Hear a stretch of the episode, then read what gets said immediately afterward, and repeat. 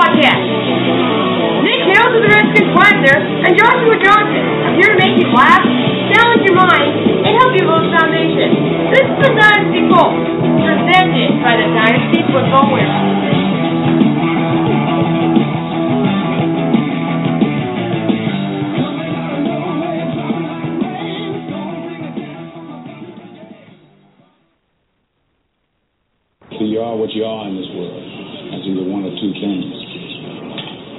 Somebody you're nobody.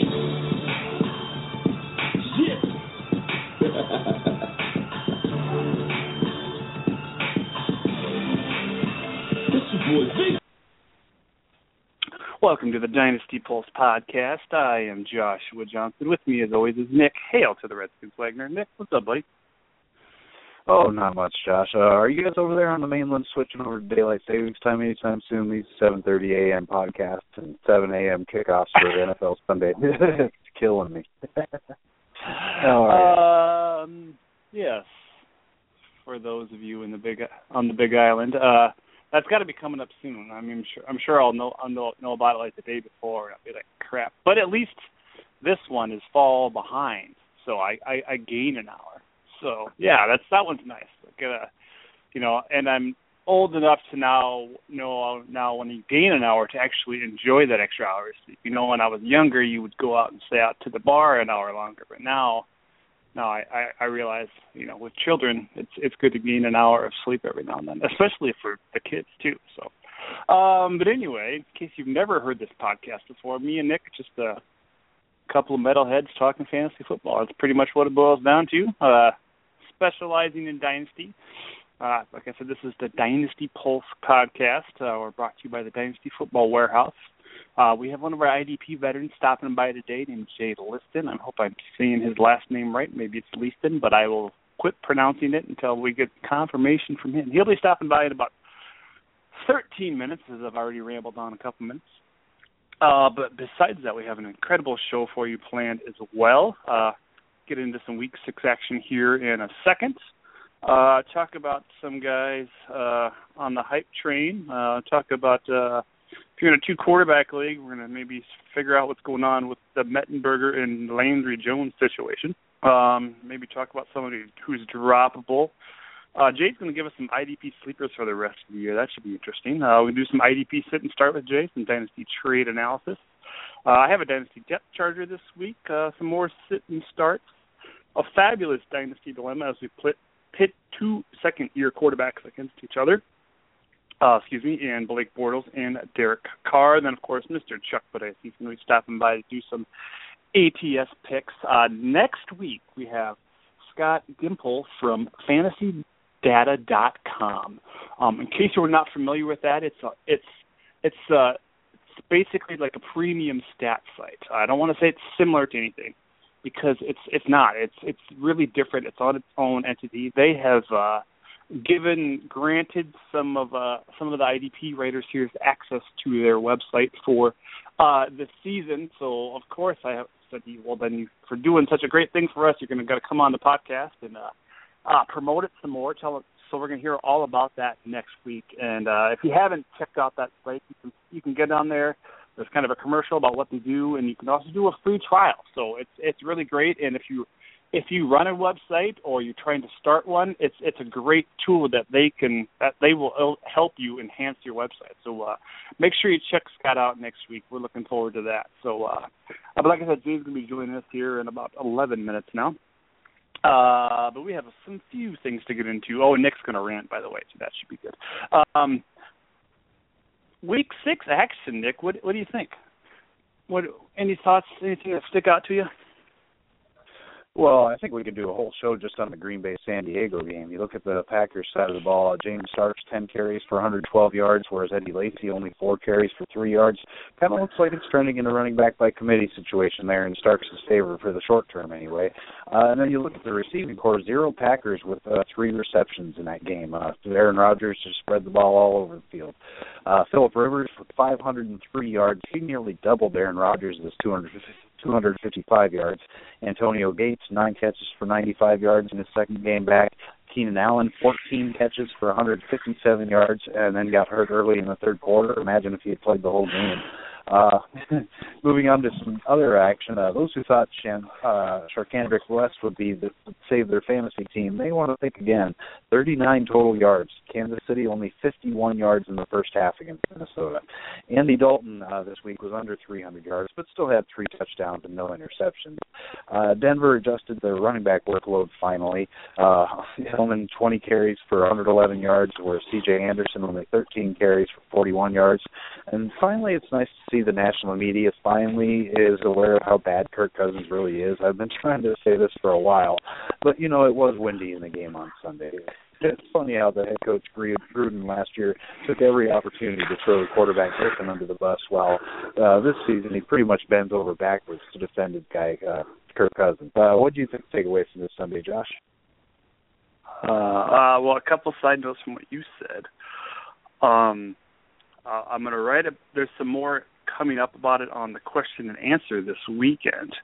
Uh, but uh, Denzel Perryman started in place of Manti Te'o in that San Diego Green Bay game. And he didn't they didn't lose the fumble, but he absolutely flattened the massive Eddie Lacy and forced the fumble. Also played an incredibly great great game there. Excuse me, at middle linebacker for San Diego. So uh you know, if you didn't buy low on him a couple weeks ago, the price maybe went up a little bit. But he still isn't locked in as a starter once Te'o comes back. So if you need somebody for the future, he's he's certainly somebody to consider. Uh, he's he's five eleven, which people don't people always quick to point out that he's that's gonna that's gonna hinder his value. But I if if you saw that hit at all, I think you'll have no no doubt in the fact that he can get the job done in the NFL. I know it's just one play, but uh he he looked pretty darn good. Um, courtesy of Daniel Jeremiah, speaking of the Cincinnati Bengals, uh, you, you know we we need we need to maybe figure out a blueprint how to beat some of these undefeated teams, Nick. But uh, the Buffalo Bills, you know, I don't care about quarterback hurries. The Buffalo Bills had one QB hit in that game. Uh, Mario Williams continued to drop into pass coverage instead of rushing the rushing the quarterback. I mean, you want to beat a team, you get after the quarterback. And even if it's not sacks, if you're hitting him multiple times, that's gonna that's gonna wear him down towards the course. I'm not calling for anybody to injure my boy the Red Rifle, but if you want to beat this team, you need to hit him. You need to blitz him. You need to do whatever you need to do uh, to get that quarterback off his game. Uh, so yeah, that's a couple a couple things that I took away. Yeah, we'll get into Shakandrick West, Shark Chandrick West, however you say that name. We'll get to him a little bit later as we do some dynasty trade analysis. That we have a trade that happened before what ha- what they did uh, last week, so that's that'll be interesting to see how maybe values have changed since. I know it's just a one game thing, but uh, we'll get into some more of that later. Um, Nick, what about? Uh, we've been hearing it for two weeks now. Are you boarding the Christine Michael hype train in Dallas? Well, I'm not going to break the bank to get him. I think it's going to be another one of those running back by committee situations, probably led by him with McFadden playing the passing downs, but Joseph Randle's still around there. So it wouldn't surprise me if these three guys all pretty much canceled each other out and made them all virtually unusable, at least in standard leagues. Maybe McFadden in a PPR league if he's going to be the passing down guy. But yeah, I mean, it, it it's it's worth putting a putting a claim out on uh, Christine Michael, but I wouldn't like use half of my budget or anything if it's one of those type of leagues. Yeah. What do you think with um since they're both kind of messy situations right now, would you would you rather have Christine Michael or would you rather have David Cobb, the rookie who's scheduled to be back? I think uh, November third is when he is eligible. You know, they haven't got a lot of consistent production out of the running backs in Tennessee either. Uh, he seems to be their best interior run option. What, what, what do you think about those two versus each other right now? I mean, obviously there's some better dynasty implications with Cobb, but you know, just maybe just for this year, if you needed to bring it back, what, what do you think about Cobb versus Christine Michael? I think I would probably take a flyer on Cobb just because I believe that uh, the two Dallas running backs that are already in place, Joseph Randle and Darren McFadden, are probably better options than anybody that they have in Tennessee. So just less competition for carries, I would I would guess in Tennessee. So I would take Cobb. Oh yes, the Bishop Sankey McCluster. Um, Uh, I refrained from swearing there. Uh, okay, let's get into some interesting situations. If you're in a two quarterback league here, this might be uh, your two QB vulture report. But uh, are we more likely to claim Zach Mettenberger or Landry Jones? Uh, if you're a two quarterback league and both your quarterbacks are on a bye, or one of your quarterbacks is on a bye, this might this might intrigue you. But what do you think about um, these two? Uh, it seems they're both going to be starting at this point, as far as we know. What do you think? I think I would probably go after Mettenberger. Uh, one, he's more experienced than Landry Jones, and two, I expect Mettenberger to play longer. Uh, I think Ben, uh, Ben Roethlisberger probably sits this week at Kansas City. I mean, they could pretty they could start Michael Vick, even a hobbled Michael Vick at quarterback, and beat Kansas City. But I think he'll be back next week for the big division game against Cincinnati. So that means that Landry Jones is only going to be able to start one week, whereas Mettenberger I think will start closer to a month. So if, you only need a one week plug, then I think Landry Jones is probably better just because he's got better weapons around him. But anything more than that, I would go with Zach Mettenberger. Yeah, I, I do like the weapons in Pittsburgh. Obviously, I mean, like I said a couple weeks ago about Michael Vick, how hard can it be to just get the ball to Antonio Brown downfield? But um, uh, are you hearing a month on Mariota? Well, they say the typical uh, recovery time for a grade two MCL sprain is four to six weeks. So Okay. All right. Well, I guess we'll get into a little bit more of that uh, later in your rant. But uh, that, uh, yeah, that's that's a a good point and a good thing to know for you, uh, you uh, two quarterback crazies out there. So uh, even QB flex guys, which should pay, pay attention to that situation especially. Um, but uh, yeah, Landry Jones might be a decent plug and play this week if if if you need to do so. Um, Oh, what do we think about C.J. Anderson, Nick? I mean, redraft. You got you got to consider him almost droppable at this point, right? Excuse me. Yeah, I think so. I mean, under three yards per carry this year. He's got zero touchdowns, no games with 50 yards rushing, and Denver finally gave Ronnie Hillman a heavier workload. Yeah, I mean, he's probably rosterable, you know, especially as like a Hillman handcuff. But if you need the roster spot, he's also cuttable. I now now that Hillman is the lead back, the one uh, place where Anderson could provide value is maybe becoming a touchdown vulture type of running back. But yeah, I mean, if you need the roster space, I wouldn't hesitate to release him.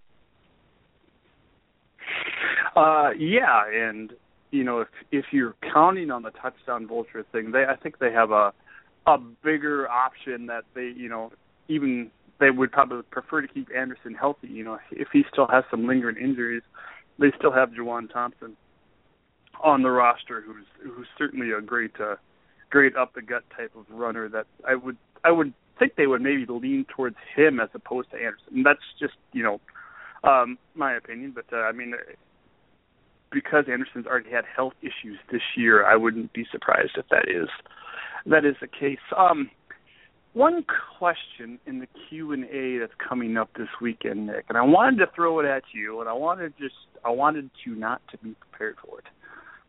Well, and I guess I did just read it last night, but uh, um, but I didn't want to I didn't want to put too much on your plate. But anyway, through six weeks, is there a drafted player or or rookie that you have just been extremely disappointed by in any of your leagues?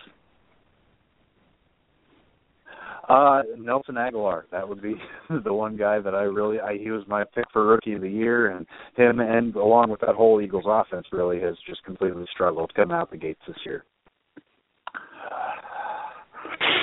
Uh, yeah, I had a lot in lot invested in that uh, game on Monday night. Did not go the way I had planned. But uh, is there any like a maybe a veteran out there in a startup that you really were hoping hoping something out of? Um, probably Marques Colston in uh, New Orleans. I thought he would have a, a decent season anyway, but he didn't produce much, and now he's injured, so he's pretty much uh pretty much cuttable at this point.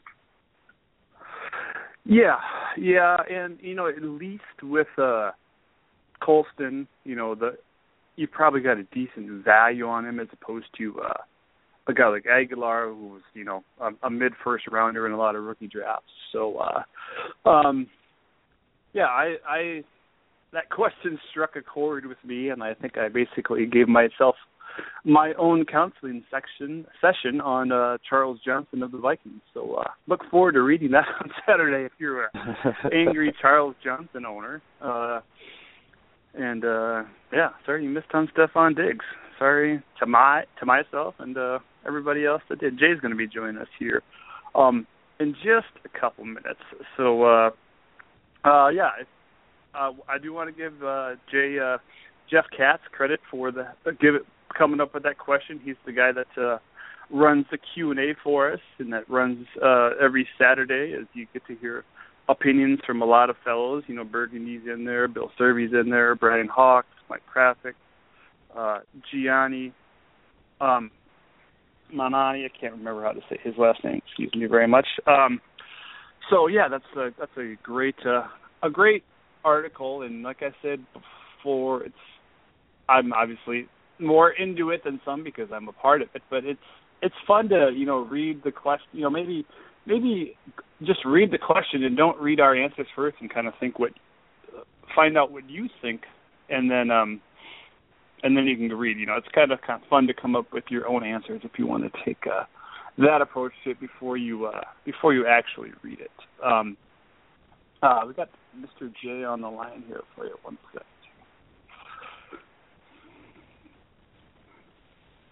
Uh, Jay, are you there? Yeah, I'm here. All right. How's it going today, Jay? Doing all right. How you guys doing? Good. One thing I forgot to ask you, Jay, could you correctly pronounce your last name so I don't uh, uh, butcher it with you listening? Yeah, Leiston. Leiston. Mm-hmm. Did I say that earlier, Nick? I might have been close. Okay, Jay Leiston. Um, mm-hmm. Jay, I don't know too much about you, but I know you. I've probably been on staff longer than me here at DFW. So why don't you just tell us a little, a little bit about yourself and how you got involved with uh, DFW? Uh, well, I started playing fantasy about 15 years ago, and uh, I guess maybe seven or eight years ago, I started playing um, PPR with uh, J Sports, and uh, he started introducing me to a bunch of different variations on how to play, and uh, got into some IDP stuff, and really got into that because of just enjoy watching line play a lot more, and uh, how the players interact in terms of uh, wide receivers versus uh, cornerbacks, and seeing different advantages where guys can uh, get extra points on the defensive side. Uh, yeah, and when you look at, um, you know, Jay is also a member of uh, uh, this the 16 team league that we talk about a lot on the podcast. He's also a member of DFW Yeah. 36, which a lot of we trades that we break down there, and those are full IDP leagues. So I mean, if you have a a solid defense, that can make up for a lot of offensive woes. I mean, you could you could win a lot of games with you know basically kind of a, a you know a third tier quarterback if you're if you have the right uh, pieces in place there in a full IDP. Wouldn't you agree? Yeah, absolutely. And it seems like a, when you're playing an IDP league, you're normally going to have a weakness somewhere. Um, so you can kind of watch for your strengths on the defensive side and make up for a bad running back play too, uh, which is what I usually do. And the thing I like about those fall IDP leagues is there's always generally, you know, comparable options available in the waiver wire each week. You don't you don't see that in the other positions where people load up in wide receivers and running backs. And I don't, you know, disagree with with doing that. I mean, if you get your hands on value, it's nice to certainly have some depth there. Um Yeah. So Jay, uh you kind of one of the IDP veterans on on staff and uh obviously having uh Mr. Sean Kirby running the show probably. I would imagine it helps you because it certainly it helped me a whole lot and opened my eyes to a lot of things. But uh we asked you to come Mhm. up with some uh sleepers for the rest of the season. What what do you got for us? Yeah, right now I'm looking at Josh Bynes with DeAndre Levy being out. Um, you know, last week he got eight solos and three assists on 80 snaps, which is pretty good. Um, Shaq Barrett with injuries in, for, to the Broncos is also looking good. Uh, we'll have to see how that plays out with the injuries they currently have, though. And Jordan Hicks was really good the first two weeks. Um, seemed to have a low week five, but uh, got back on track in week six. So if he's available, he's a really good option right now. Okay. Um any any D linemen that you see or maybe been surprised by this year? Um, I think Leonard Williams has been better than I expected early on, but that kind of helped with uh, Sheldon Richardson having the suspension. Um, other than that, I don't have any off the top of my head. Um, defensive tackle's been all over the place. Um, it seems like this hasn't been a bad year to just rotate guys off the waiver wire at T tackle. So. Yeah, and there's been a, a handful of guys last week, or that that have come out of nowhere. Last week we talked about uh Jaye Howard. I think Jordan Hill, Mm-hmm. he, though he's hurt right now, is kind of grown up there in a hurry. But uh, uh Nick, any questions there for Jay about some of the guys that he's mentioned already? Uh, I got a question in general. Um, you know, on the offensive side of the ball, we've seen guys have big games against their old teams. Torrey Smith with the big game last week against the Ravens. Uh, Andre Johnson having a big game against uh, his old team, the Houston Texans. Do we see that in IDP with on uh, defensive players, or is it just way easier for offensive coaches to scheme a game plan to where they feed a receiver the ball? Yeah, I think it's a little easier on the offensive side, but uh, you definitely see uh, revenge games from time to time on defense. Particularly, uh, I think it's safety, uh, just because they've got the tendencies down for some of the wide receivers, so they may know what a guy's route depth is, and uh, can break on the ball a little better, maybe. Yeah, most definitely. I think we're going to see uh we'll see a little bit of that this week as uh Revis Island takes on his uh his uh new, former New England Patriots. That, that'll be uh an interesting matchup and seeing who he's uh I would imagine he's going to be locked on Edelman, which is hopefully good news for Gronk owners, but uh well, I guess we'll see. Yeah. Um Jay, I wanted to get to some uh you also, excuse me, you also I did forgot to mention you also read the IDP sit and start, which is which is really good, and I I I love the fact that you kind of created your scoring system for that. And um, Mm-hmm. one thing that you don't see in sit and starts is you you have a recap. Like this is how we did last week, and this is you know this is what we're saying this week, and, and I love that it kind of ties into your scoring system. Maybe can you maybe tell us a little bit about that and how how you came up with that, and may, maybe just how you kind of come up with the matchups in the first place? Yeah, um, generally for the scoring system, I'm using uh, uh, what we call the Big Boys League. It's an IDP league. It's a 16-team league. It's been together for about six years, um, and it's my toughest league by far. The, the group of guys that are in there are just really intense and they really know their stuff. Um, you almost never find a good waiver wire pickup, uh, especially uh, at linebacker there. Um, so what I do is I use our scoring system there, which is a fairly standard scoring system. A little heavy on tackles, but uh, pretty basic. And then if there's an injury to a player during a start set that I've called, usually I'll negate that line, especially if it's an early injury. It's different if it's in the fourth quarter and they pretty much played the whole game. But so far, I've tried to use that to balance out the, the scoring, so it's not like I'm plus 20 because a guy went out in the first quarter. I don't really think that's a fair uh, estimation of how the game would have gone. Um, and then usually I'm trying to find, in terms of the matchups, uh, either a guy who's a big name that's normally a, a, a low one, a low linebacker one, like uh, Kuechly or somebody like that, or uh, I've used uh, Jamie Collins a couple of times and gotten fairly lucky on that one. Um, and I'll play them against a linebacker three who I think has a lot better option that week, uh, and usually try and describe what I think the scoring is going to be that week to show why I think they're going to play out a little better. Um, at cornerback, I have a tendency to use a lot of rookies, uh, especially if they're going up against a very savvy quarterback. It hasn't been as great against Peyton Manning this year as it might normally be because he's notoriously pretty brutal on cornerback.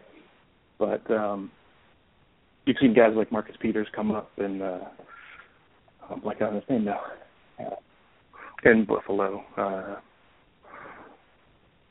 anyway, um, Oh, a couple of guys. yeah. Jeez, I can't think. Yeah. Darby, Ronald Darby. Sorry, Darby. Yeah, yeah. Um, he's been great this year, and he, he's a player who's improving every week. You see. Uh, same with Peters. Um, so those guys get targeted a lot because the, their guy on the opposite side, like uh, Stephon Gilmore, is really solid. Um, so you have to go somewhere on the field, and a savvy quarterback is going to target the rookie uh, just because they may not be prepared uh, in the same way a veteran might be. Okay. Um, Nick, any questions there?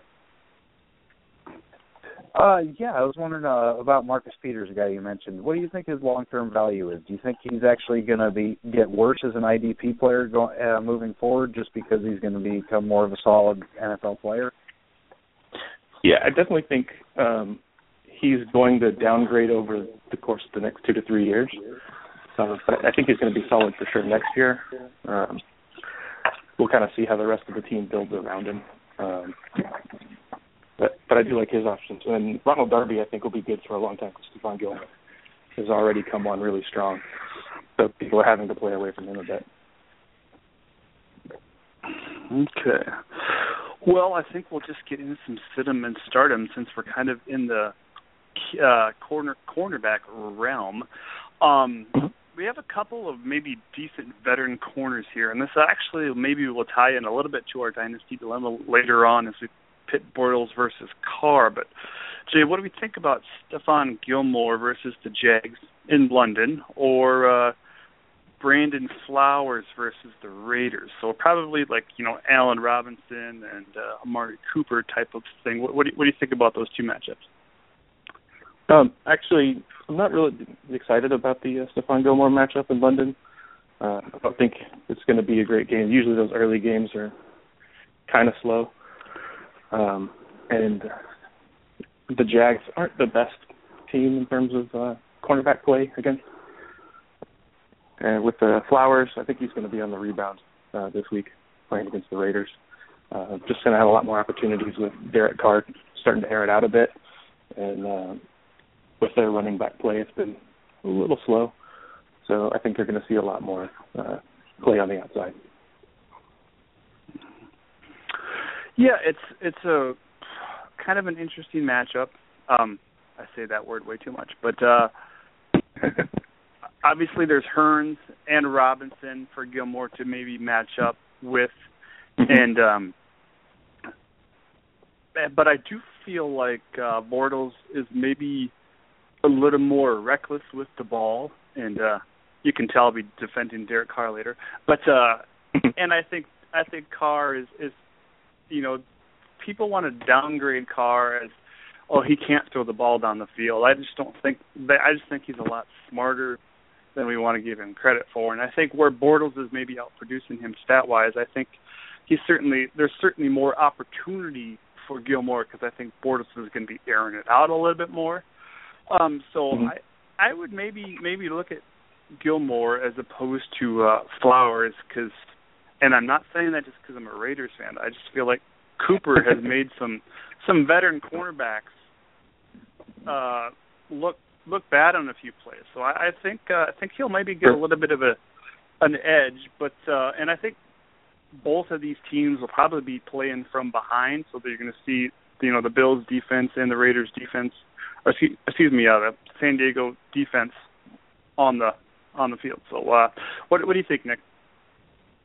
Uh, I have to side with Jay on this one. You know, Buffalo just is not a team that blows out their opponents, but San Diego, I think, has a chance to jump out to an early lead versus the Raiders. So I think I would take Flowers just because I believe Oakland is going to throw uh, the ball more this week than Jacksonville will. Okay. Um, and I guess that'll depend on uh, how much snaps I give my guy uh, Denzel Perryman. Uh, moving on to the next one, uh, Stephone Anthony at the Colts. Um, sticking in the same game here, Jay Jer- or Jerrell, Jerrell Freeman, excuse me, versus the Saints. What do you think about those two linebackers? Well, Stephone Anthony's leading the team in tackles and tackles for loss, and I think the Colts really want to run in this game. So I think you're more likely to see them try to slow it down a bit with the Saints, and uh, think you're going to have a lot more chances with Stephone Anthony to rack up some points. Freeman is having a decent year as a LB three really, and uh, he's a good candidate for uh, start sit for me on on this week. Um, I don't think he's performed as well as we would hope this year, but I think he could rebound. Uh, but I'd go with Stephone Anthony. Okay. Yeah. And and I brought I bring this up because it does it does kind of seem like Anthony is the the clear choice, but um yeah, I just don't know with that that offensive line in in Indy. I don't think I don't think they can. They're not going to be able to punish punish a team you know, giving giving Gore 20 touches up the middle. I just don't I don't see that happening. Um, and I, and I do like Anthony's talent a little bit better than Freeman. I think where Freeman is playing maybe a little bit over his head. I think a lot of a lot of people still are expecting more from him, and you know it's you know certainly not his fault that the Colts aren't surrounding him with better better talent either. But uh, I I I don't know. I feel like this is going to be a better game than a lot of people think, and I feel like the Colts actually could be a little bit in trouble in this game. So maybe maybe the Saints are going to have the lead, and maybe Freeman uh, Freeman gets uh, gets more tackles in this game. Nick, what do you think? Yeah, I'm going with Freeman too. Uh, he has a lower floor, as evidenced by his Week Four performance against Jacksonville, where he only had one tackle. But uh, like you, Josh, I, I think New Orleans is going to run the ball more than Indianapolis does this week, and that should translate to more work for the linebackers. So I'll take Freeman. Okay. I think Nick owns Freeman too, Jay. So maybe that's why. but I own uh, yeah, I own Anthony. It seems like so, uh, uh, Jackson's really come on uh, as, a, as a monster this year. So it, you could be right. I just think it might be more likely to be Jackson. Yeah, yeah. No, that does make that make, does make sense there too. Uh, oh, looks like uh, Bruce Kimbrough's IDP uh, waiver report just dropped. If you want to jump on DFW and read that after you listen to the podcast, of course. Yeah. Absolutely. Uh, Bruce is Bruce is Bruce is a madman, so that should be that's always that's always fun to read that. He brings up so many players. Um, let's get to a couple D ends against each other. Same team, Muhammad Wilkerson and Sheldon Richardson going to New England and uh, the strength killer uh, Bill Belichick. What, what do we think about this matchup, Jay? Um, I'm not excited for either player this week. Uh, New England's line is holding up pretty well. Um, I'd probably go with Wilkerson at the end uh, just as he's been a part of the system for the rest for this whole year, and uh, Richardson's kind of coming in late, and uh, with Leonard Williams coming on strong, I think they're going to just rotate. So I go in with Wilkerson, but I'm not real happy with any of the three. Uh, this is this is a matchup that I was kind of thinking about Sunday actually before the games, and I'm like, well, I'll look at it later, you know, after and see how they both did today. And they actually had both had the exact same line last week. I think it was three tackles, three assists, and half a sack. So um, Wilkerson has been a beast, though, and I do hear what you're saying. Maybe Sheldon is going to take a little more plays off to to just to kind of stay in game shape. But I suppose the other can be said, you know, since Wilkerson certainly has more wear and tear, that maybe Shelderson gets a a little bit of the edge. But um, I think I'll, I think I'll stay with their UJ there. I think uh, Wilkerson could be could maybe, maybe the man, but um, you know, if you want to get to Brady, it certainly has to come up the middle. So maybe, you know, maybe Leonard Williams gets in, gets a, gets some D tackle snaps in and gets up there and gets him. So Nick, what do you think? Yeah, I'm gonna go with Wilkerson too. He's got four sacks so far this year, and Richardson's only played in the one game last week. Uh, and I I would just like to see Sheldon Richardson play more than one game before I start him, especially against such a talented team like New England. Yeah, yeah. Um, I do, I do agree with that too. Um, let's get to some safeties. Uh, first of all, I got to say an incredible interception by uh, Landon Collins. You know, it was a loss, but what a, what an interception he pulled off on Monday night, his first career interception. Sorry, big fan of that guy. But uh, another guy that I'm a big fan of is Deone Bucannon. So we got Leonard Landon Collins versus the Cowboys or Deone Bucannon versus the Ravens, and that is the the Monday night game. Jay, what do you think? Uh, really excited about how Landon Collins has come on this year. I think he's his growth curve has been a lot better than we expected for his first year. Um, he's second in tackles on the team behind Lunga, and is becoming a great safety for the Giants. Uh, however, Bucannon is a consistent start, and going against Flacco, who's been waiting on the tight end for production quite a bit. Uh, so I'm going to go with Bucannon. Okay. Uh, you know, he is a. I do hear what you're saying, and I have both of these guys in the league, and I and I do I do lean Bucannon, but um, with with Dallas not you know firing on all cylinders offensively, I feel like there's going to be a need, or at least some some efforts for the Giants to maybe kind of crowd the box and really make them beat them downfield because I think well, I think the Giants, you know, realize their their strengths could be their offensive line. So I I feel like Collins could maybe maybe come up with a, a maybe more tackles and and possibly a, another turnover too. Uh, he he's just a really savvy player and. I, you're not going to find a bigger fan than me of Landon Collins, and and I have certainly the league that I've owned him in. I've certainly been treating him with kid gloves and not not playing him unless I absolutely have to. But I feel like this this could be a, a nice breakout week, especially division rival, and uh, you know, let's face it, Baltimore is just not that good right now. So you know, if this could be another one of those games that's over by halftime, and there might not be a reason for Bucannon to step on the field in the second half.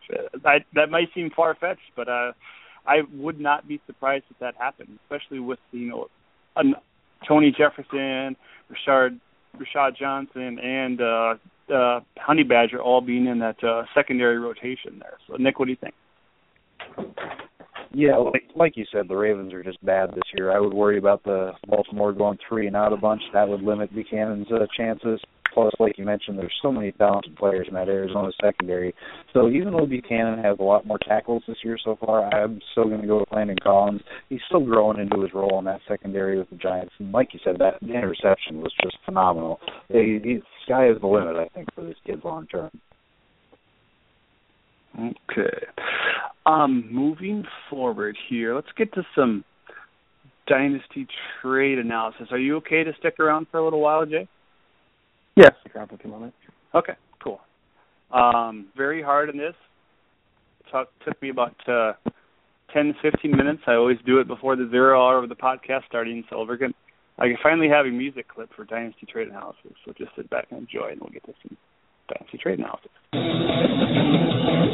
Time for Dynasty Trade Analysis. Everybody on your feet. I say, all right, all right, all right.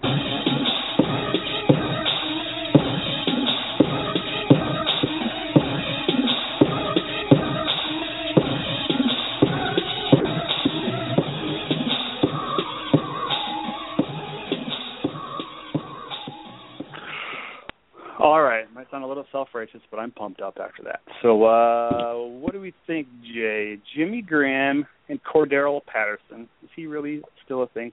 Um, Jimmy Graham and Cordarrelle Patterson for Dion Lewis and Eric Ebron. Uh, I should preface that this trade happened before uh, before the week's games last week. So Jimmy Graham certainly had a decent a decent game, especially considering what we've seen from him so far. But what do you think, Jay?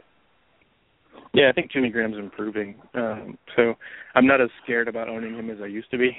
I, I have him in a league, and I was really trying to move him early in the season and in the preseason.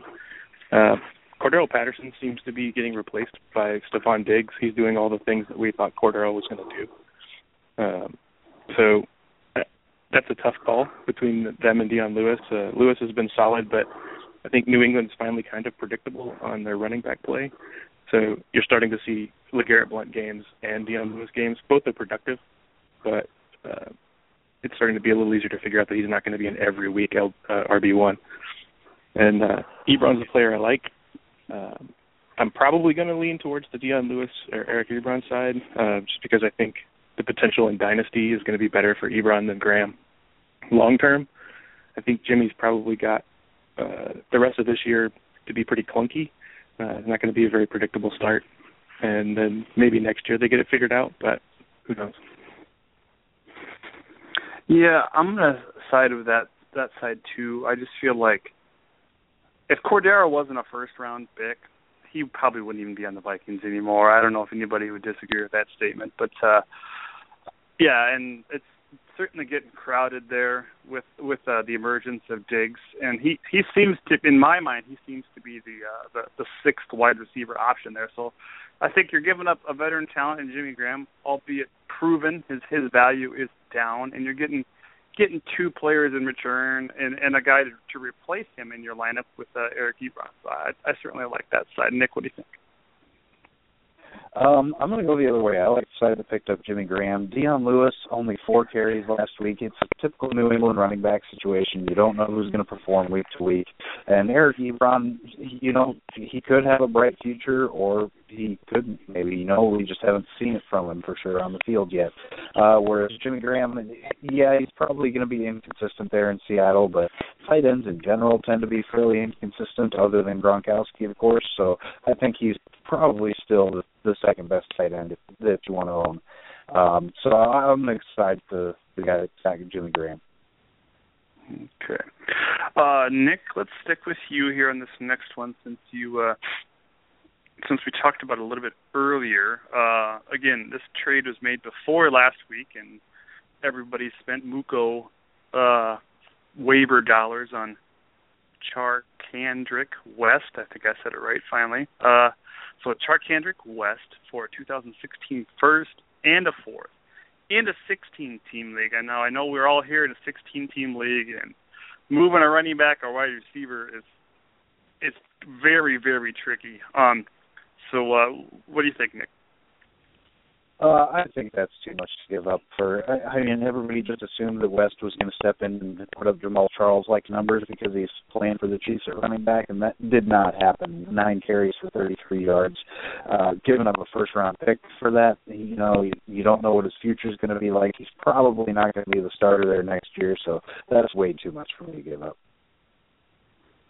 Yeah, Jamaal Charles is not a replaceable piece. And maybe the guy that gave up that is the Jamaal Charles owner. I mean, I hope that's at least the case here. Um, but I think, uh, geez, I heard a stat last week after the the initial knee injury that Jamaal Charles has the most yards per carry in NFL history. Like he's ahead of Jim Brown. So I mean, we're talking about a very special player, a future Hall of Famer, and it's not going to be a you know a, a second year guy from Abilene Christian State or whatever it was is not is not going to jump in and replace him. It's certainly certainly not right away. So uh yeah, you're getting a first round pick for for somebody that you grabbed on the waiver wire. I I can't uh, can't disagree with that. First and a fourth. What do you think, Jay? Yeah, I definitely wouldn't have done it. I was trying to pick up Charcandrick West on waivers this this week, pretty much just to flip him. Um, yeah, it seems to be the, the a fairly effective way to get free picks for the following year, uh, and I'm not above trying to do that. Yeah, yeah, I think everybody was trying to pick him up last week, but uh okay, Jay, let's stick with you here. Uh Todd Gurley for three first round picks, all 2016 picks. What do you think? Wow, um, yeah, that's a tough one. Um, I probably want Gurley if I'm if I'm in a, a window where I can win because uh, he seems to be doing exactly what we thought he was going to do. Um, if if I know I'm rebuilding, I'd, I'd go with the three picks. But I think not knowing the circumstances, I'm definitely going with Gurley. Yeah, it's a hard call because I feel like if you're rebuilding, you want the three picks. But if you're rebuilding, you wouldn't necessarily want to get rid of Gurley either, unless you're right. you're really like three or four years away. Um, I, I don't know because it's it's where the three first round picks seems so enticing. You still have to make those picks, and you still have to get value out of those picks, and you still have to. I mean, they're not going to be three one point ones. You know, the next three years. They're three picks from next year, and I'm right now. I'm not totally excited about that um, draft class next year. I think there's some really good IDP options, but as far as you know, the quarterbacks and the wide receivers, and there's a couple running backs obviously that, I like, but those guys are going to go right at the top. So you need to make sure that you know at least one of those picks is top. But even still, I mean, I don't know if anybody's is as strong about Ezekiel Elliott being as good as Todd Gurley. So you still have to make those picks and get value out of those picks. Um, so it, it yeah, I, it's a hard call. I mean, it's obviously nice to get that back in return for a guy like Gurley because you probably took took him 1.1, but uh, I think I'd probably stick with Gurley in this case. Nick, what do you think?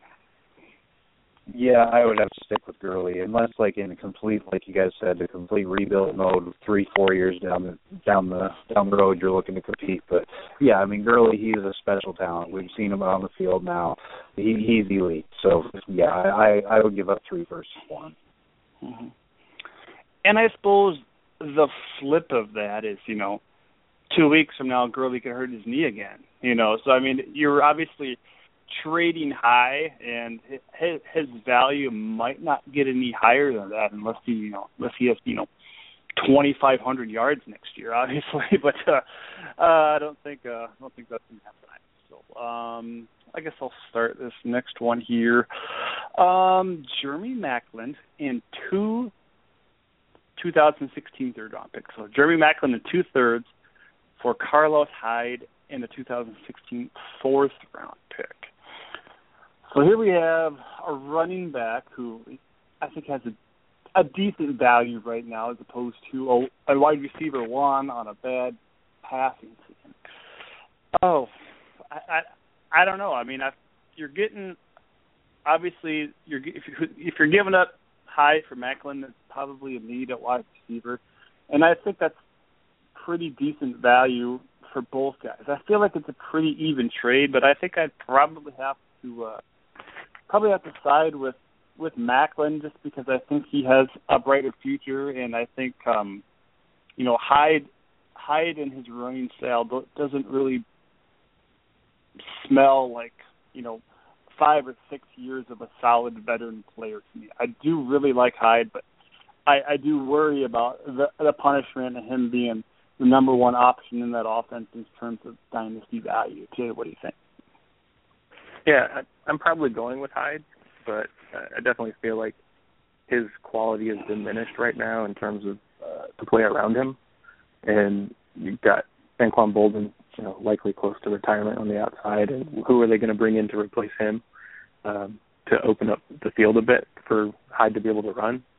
Uh, so I'm probably going with Hyde, but like you said, if you're needed at uh, wide receiver, Maclin's not a bad call there for a trade. Nick, what do you think? Uh, I'm going to side with the side to pick up Hyde just because I think running back is a thinner position, so it's harder to find. Whereas all we had to give up was a Kansas City Chiefs wide receiver and move down a little bit in the draft. So yeah, I, I would go with the running back here. Okay. Yeah, like I said, fairly, even there. So, uh, uh, well, Jay, I want to thank you so much for joining us. Um, again, I look forward to your article every week. It's it's always it's always a good read, and uh, I, like I said, I, I, nobody does. I don't think a lot of people do that.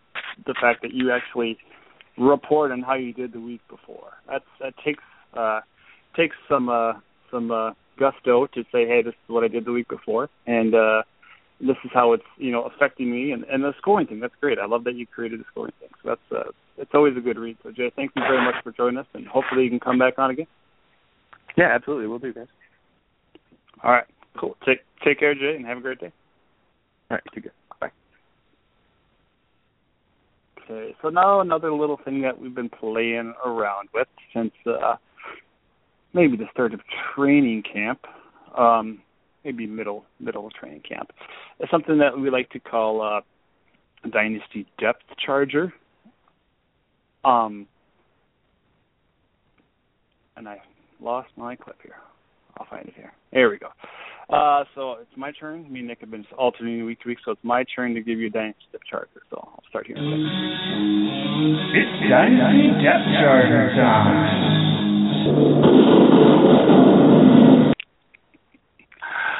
Oh, I love the explosion. Uh, what do you think, that Nick? That was compared to Dynasty trade analysis clip. That was uh, Echo on the depth charger as opposed to Flange on the trade analysis. What do you think? You yeah, I like the reverb. I, I like yeah. the reverb on the the trade analysis. Yeah. All right. All right. Cool. Um, well, I want to talk about Robert Turbin today. Yes, we're talking about all the guys that Seattle got rid of. Um, um, and now Fred Jackson's in a car accident, but that's a different story. Um, Turbin, obviously, crowded backfield in Cleveland with promising rookie Duke Johnson and second-year guy uh, Isaiah Crowell. getting most of the this year so far. Uh, Turbin was dinged up to start the year.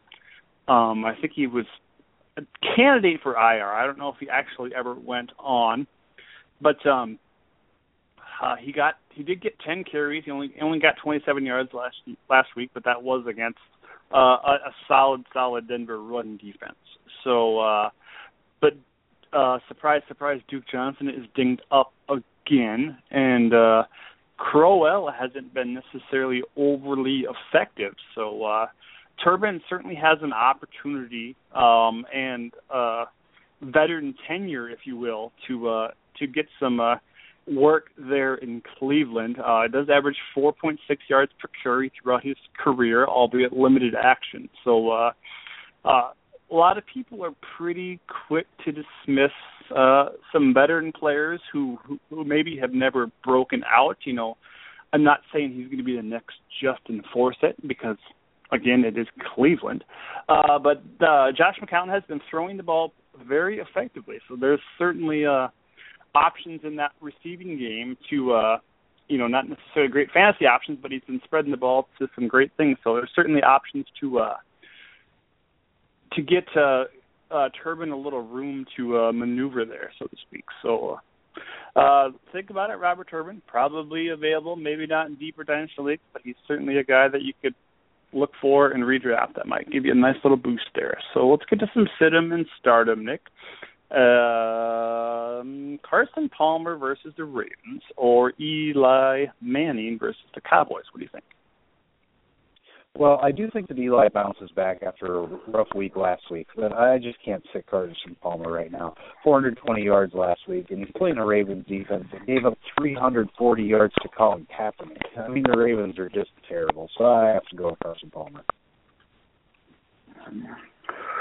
Um, as an Eli owner, I can tell you I am very concerned about him going against Greg Hardy, Demarcus Lawrence, and possibly Randy Gregory. So I I'm gonna stay I'm gonna stay on your side there with, the Ravens. I do feel like it couldn't get much worse, and Eli's apparently been ultra terrible in Philadelphia in his career, which I wish somebody would tell me that last week. But uh uh so I got yeah, I gotta go with Palmer there, especially since this this game could be ugly and he might put up more points in the first half than Eli will the whole game. So I I I uh I'm gonna go Palmer there as well. Nick, um, Arian Foster or excuse me, Arian Foster at Miami or Lamar Miller versus the Texans. A couple running backs in the same game.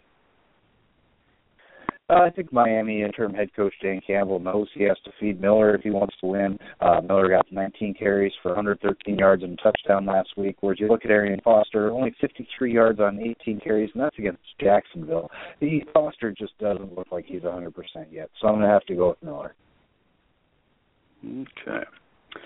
Um. Yeah, you know this is. A, if we were making this decision before the games last week, I think it would have been a little more of a hazy situation. But after we saw them put trust in Lamar Miller, and obviously rightfully so, if they want to, you know, somewhat keep this thing afloat. I don't think they're necessarily a playoff team, but I think they were smart by giving him giving him the rock and letting him letting him do damage and they do have some receiver talent on this team to to fall back on if if needed and they got a little trickery out of Jarvis Landry and stuff like that. So I, I feel like, you know, Dan Campbell's got the interim head coach job. What what does he have to lose? He might as well just try and win games because even if it doesn't mean a head coaching job for him, it's certainly going to look good for him and his future. So, uh, yeah, they're going to lean on Miller, even though they're playing against a fairly solid defense. But I feel like that defense has been somewhat of a disappointment this year. So, uh, I think it's going to be uh, a Miller first for this team, and uh, I don't know if the same can be said for Foster. And there's always that chance, uh, like Chuck always says, they could have a soft tissue issue soft tissue issue. Did I just say that? uh, soft tissue issue. Um, hashtag soft tissue issue. Uh, yeah. So yeah, we'll stick with Miller. Chris Ivory at New England. Again, Bill Belichick likes to take away the strength of people. Or Latavius Murray versus San Diego when they're ailing defensive front besides Denzel Perryman, of course. Nick, what do you think? Well, I don't love either one of these guys, but I think as long as Chris Ivory is healthy, I'd continue to roll him out. And even if the team falls behind, as both these teams may fall behind this week, I think Ivory can contribute in the passing game still. He had three catches for 50 yards last week versus Washington. And, you know, you mentioned uh, Belichick likes to take away the team's number one threat. I uh, almost wonder if he's going to focus more on taking away Brandon Marshall this week and hopefully just, just uh, let Chris Ivory nickel and dime him. Uh, yeah, I would like to think they would maybe focus on getting Fitzpatrick out of the pocket too. I think he's been sacked twice this year. I think I heard was the number. That's ridiculous. Get after that bearded fella. Um, Latavius Murray doesn't have over 60 rushing yards yet this year in a game. He has been a decent PPR option, so I feel like they could both produce similar lines. Um, but uh, with you know, with the emotion and stuff of the uh, New England versus the Jets type of game, I know that the other game is a division game too, but you know, I feel like the Jets are smart and Todd Bowles is smart, and they'll make the right decision inside the 20, and and I maybe see a couple one yard touchdown runs by Ivory. So I think I'll tip to scale Ivory there too. Um, oh, this should be fun. Pick one wide receiver in the Thursday game, Nick. Seattle or San Francisco. I'm giving you choice of like six guys here. Can you pick one guy that's going to be the best performer tomorrow night on Thursday? So do I have to? I guess you know, the Seattle receivers they're just too unpredictable, especially now that the team is finally feeding Jimmy Graham the ball. So I guess if I had to take one, I would take Anquan Boldin, especially in PPR leagues. Uh, you know, if you're in one of those leagues that uh, gives you a big bonus for longer touchdowns, then Torrey Smith might be worth a flyer. But in most leagues, I would go Anquan Boldin. It's hard because yeah, there's the obs you know the obscurity of which Seattle player wide receiver is going to show up, uh, but there's also the uh, the fact of San Fran has the better wide receivers, but Seattle has the better secondary. Um, so what does that leave us with really? Um, Tyler, I want to say Tyler Lockett, but he's he's questionable, so I'll, I'll shade my love a little bit there. So. uh why don't I go with your guy, Jermaine Kearse? You talked about him as a depth charger last week, and this is, you know, this is a game.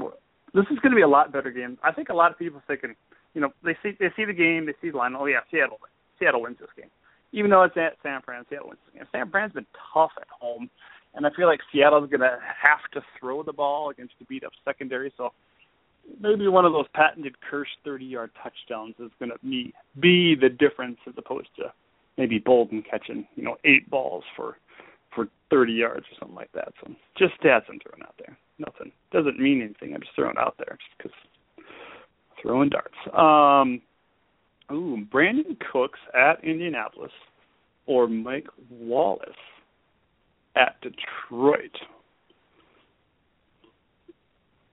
Probably well, didn't think, think this was going to be a decision you had to make early on, considering Cooks' value. But what do you think? Nick? Uh, I think Mike Wallace uh, looks like Minnesota's wide receiver two now behind Stefon Diggs, and this isn't a big time passing offense to begin with. You know, Minnesota with Adrian Peterson is definitely a run first team, so I got to go with Brandin Cooks, especially with Colston hurting there in New Orleans. Uh, they, I think they're going to have no choice but to get Cooks involved in the game. Oh yeah, I I don't want to just to disagree with you just to disagree with you, but I think a patented Wallace long touchdown, like I said in the game before this, could, could be could go a long way in this game, and I just haven't seen enough of Cooks to put to put faith in him. Willie Snead's coming up. Uh, they still got Coleman. Geez, Ben Watson looked like an All Pro last week as they fed him like 12 targets. Um, and I see Diggs certainly see Dig, Diggs on the rise, but Wallace Wallace is, has been the most consistent receiver on this Vikings team. So I think I'll give the I'll give the edge to Wallace just through due to consistency. So uh, let's get to our dynasty dilemma. That's the only thing I don't have a clip for now. I think. Oh wait, I have a clip for that. Am I? Are you kidding me, Nick? I got a clip for that. Um, I even have two clips. I have a short one if we're running long, or a long one if we're running short. Let's play the long one. It's been a while.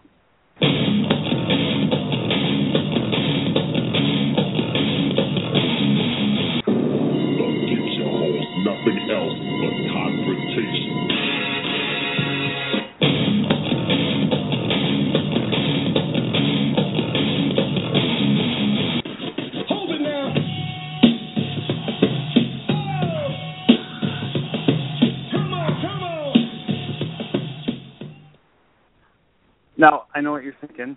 I said we're just a couple of metalheads earlier.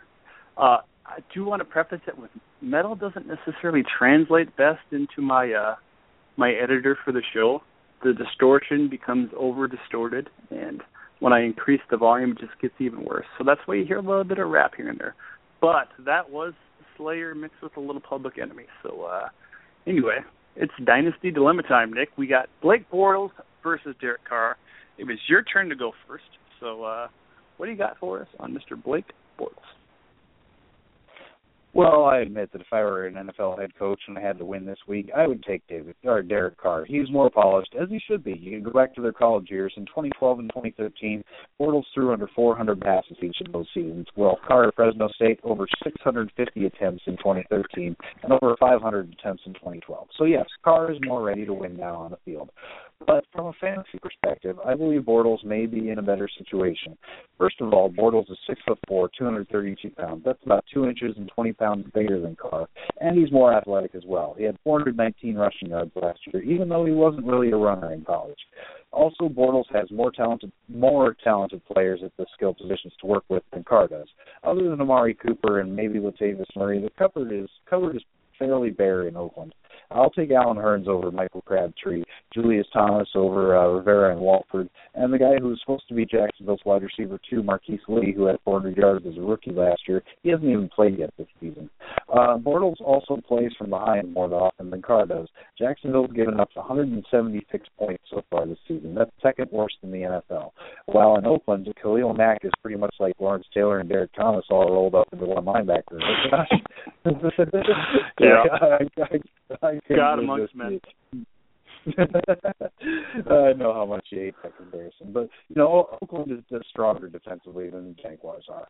Uh, Bortles has over 40 attempts in half of his games this year, whereas Carr has only hit that number once. Uh, over the last two weeks, 634 yards and seven touchdowns. In DFW's October, uh, October ranks, Carr is ranked number 15, while Bortles is all the way down at number 27. So if you're looking to trade for one of these guys, you can likely get Bortles for a lot cheaper, even though he has a great shot to put up better fantasy numbers. Josh?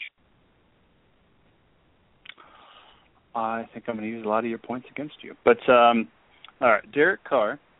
So we have the battle of two stigmas here.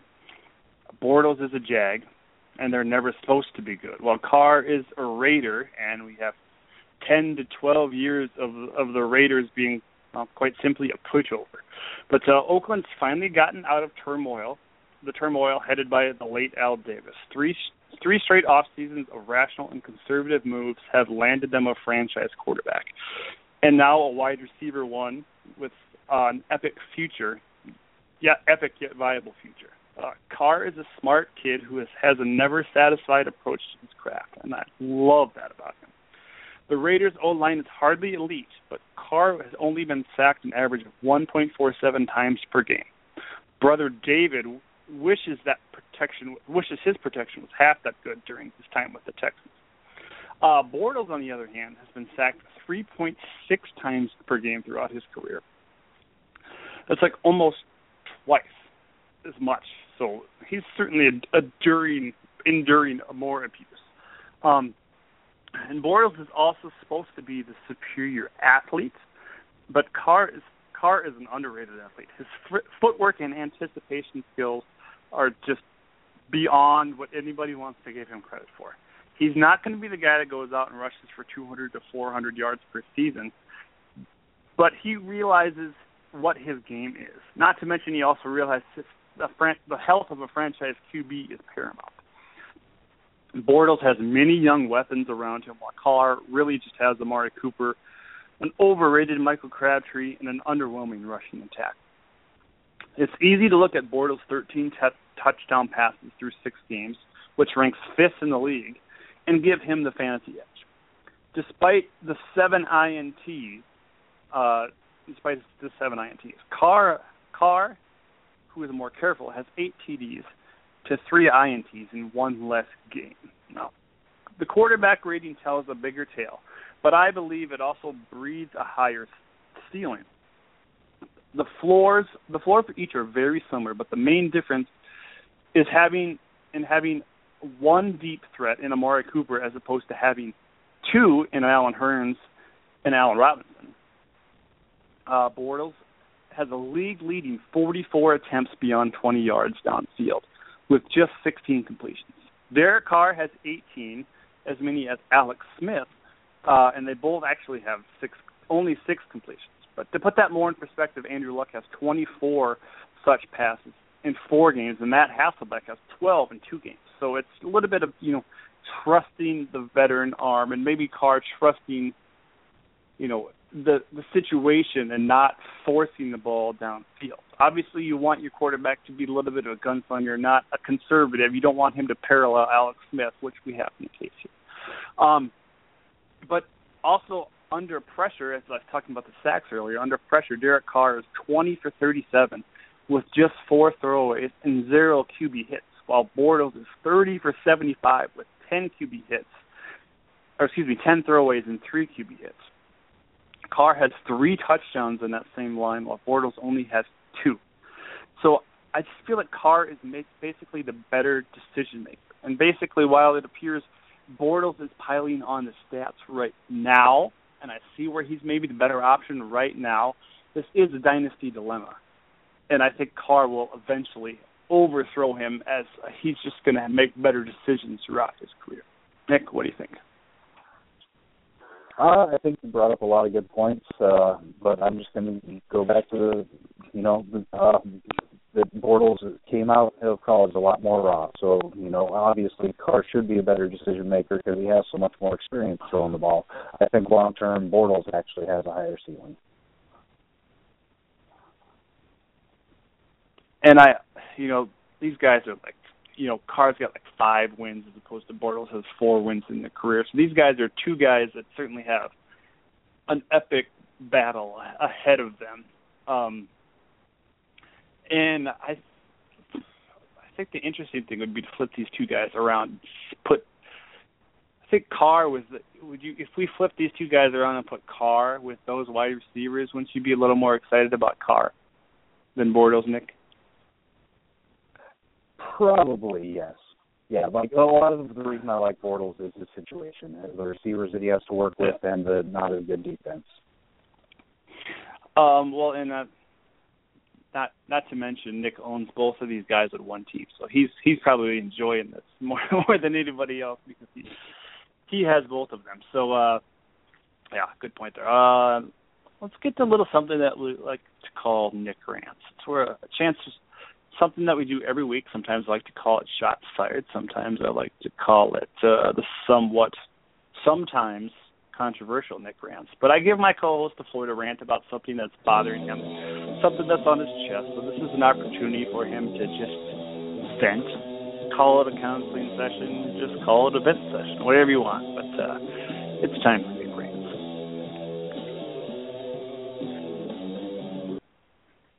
So, so stop me if you've heard this storyline before. An NFL team drafts a mobile quarterback with the number two overall pick to be the face and the future of the franchise. Then, during the course of his rookie season, the talented Heisman Trophy winner suffers a sprained knee, but the coaches allow the player to play through the injured knee. It happened in 2012 with Robert Griffin, and it happened again this past Sunday with Marcus Mariota. We all know how the story ended with Griffin, so it completely blows my mind that the Titans are even considering playing Mariota anytime soon. I understand Marcus wanting to prove his toughness to his teammates and going back into the game last week, but Coach Whisenhunt should have realized he was too hobbled to effectively protect himself and pulled him after the first series. And now it's reported that Mariota has a grade 2 MCL sprain, which typically has a 4 to 6 week recovery time. But they were listing it as day to day earlier this week. So what, you're going to risk a serious injury for what? Because Marcus at 50% gives you a better shot to win and Zach Mettenberger at 100%? Well, let's face it, you're 1 and 4. You've lost to the Colts, the Browns, the Dolphins, and the Bills. What happens when you face teams like Atlanta, Carolina, the Jets, the Patriots? These guys are still on the schedule. Uh, the, the point is, your season is shot already. Don't risk this young man's and the team's future success forcing him onto the field, trying to win meaningless games in a lost season. Learn from the mistakes of others, Ken Whisenhunt, lest you become like old man Shanahan, unemployed and rambling on about how you can win a Super Bowl with Kirk Cousins. Josh? oh, good good points there. Um, the only I think argument I would have against it is yes, you want Mariota to be the face of your franchise, but I think Ken Whisenhunt also would like to be the coach of the Titans next year. So that's the battle I think that we have to look at as far as Whisenhunt might, you know, might might just want to save his butt. But it's not like they're going to Jimmy Clausen or Rex Grossman or Tony Banks. They're going to they're going to Mettenberger, who actually has somewhat of experience. So, and I know I'm never going to get Tony Banks on the podcast. So I think they're going to somebody with experience, and I they're going to a, a guy that I know some of the offensive linemen like and trust. So I think they're going to be okay with that situation, and they should just be happy that they have two young quarterbacks on this team that maybe can feed off each other and yeah, don't play Mariota until he is healthy. That's that is the moral of the story. All right, we have a patient Chuck Badisky waiting on the line.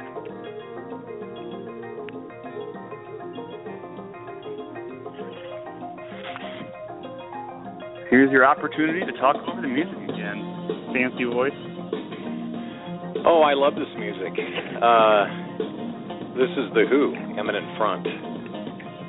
It actually was a. Uh, oh, I've seen it in several commercials these days. I think it's for GM or something like that. Anyway, how you guys doing? uh, doing great. Ready to make some ATS picks. I how did I did forgot to check how we did last week there with our uh, with our clean sweeps. You know, I tuned in early just to listen to you guys a while, and uh, finally realized how full of it you guys really are. no, actually, uh, Nick or uh, Nick, I, I loved his point about the uh, the the running quarterbacks. There always be seems to be so much promise with these guys, and just as everybody predicts, they get hurt. But the weird thing is that Mariota really wasn't trying to run the ball a lot. He really wasn't that scrambling quarterback. He was he was trying hard to be a a, a pocket quarterback, right? Yeah, yeah, and somewhat people some people think it was kind of a kind of a a, a low blow, a, a dirty hit that ultimately led to the injury. But uh I guess I don't know. I've totally seen on that side. I, I've seen it a couple times, and I still don't know. It looked like he was just kind of falling down when that happened. But you know, how do you ever judge what's in a guy's mind when he goes after a quarterback? True, very true.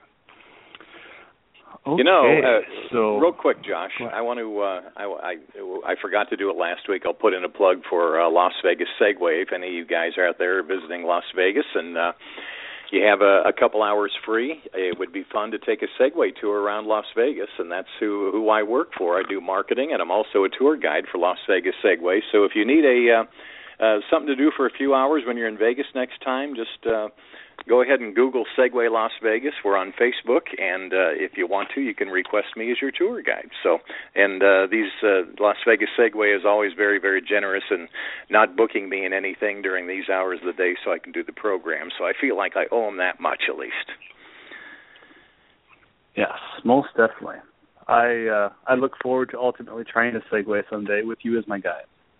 That would it's be uh, it's it, you wouldn't believe how easy it is. We we have everybody up in in like three minutes. They're riding the Segway, and it takes them maybe a half hour to get to be an expert on it. So, really, really is easy. And and you know, this is Back to the Future Day when uh, when there when you go. uh, Michael J. Fox uh, discovered the the hoverboards in 2015, right? uh, you wouldn't believe my lack of grace. We'll put it that way. So you have a challenge ahead of you if this actually. I will. we'll do it. Okay, listen. Last All week, right. um, I was, uh, actually, our sweeps went two and three. We uh, lost on the Jaguars. We won on the Jets. We lost on the Cardinals. Well, weren't the Cardinals a disappointment last week? Um, we won on the Dolphins. All three of us took the Dolphins, and uh, and the Dolphins may, you know, we'll see what happens this week. But the Dolphins may be a viable team from here on out. And uh, we lost on the Patriots. We won on the Dolphins, lost on the Patriots, and then I think I think that was it, right?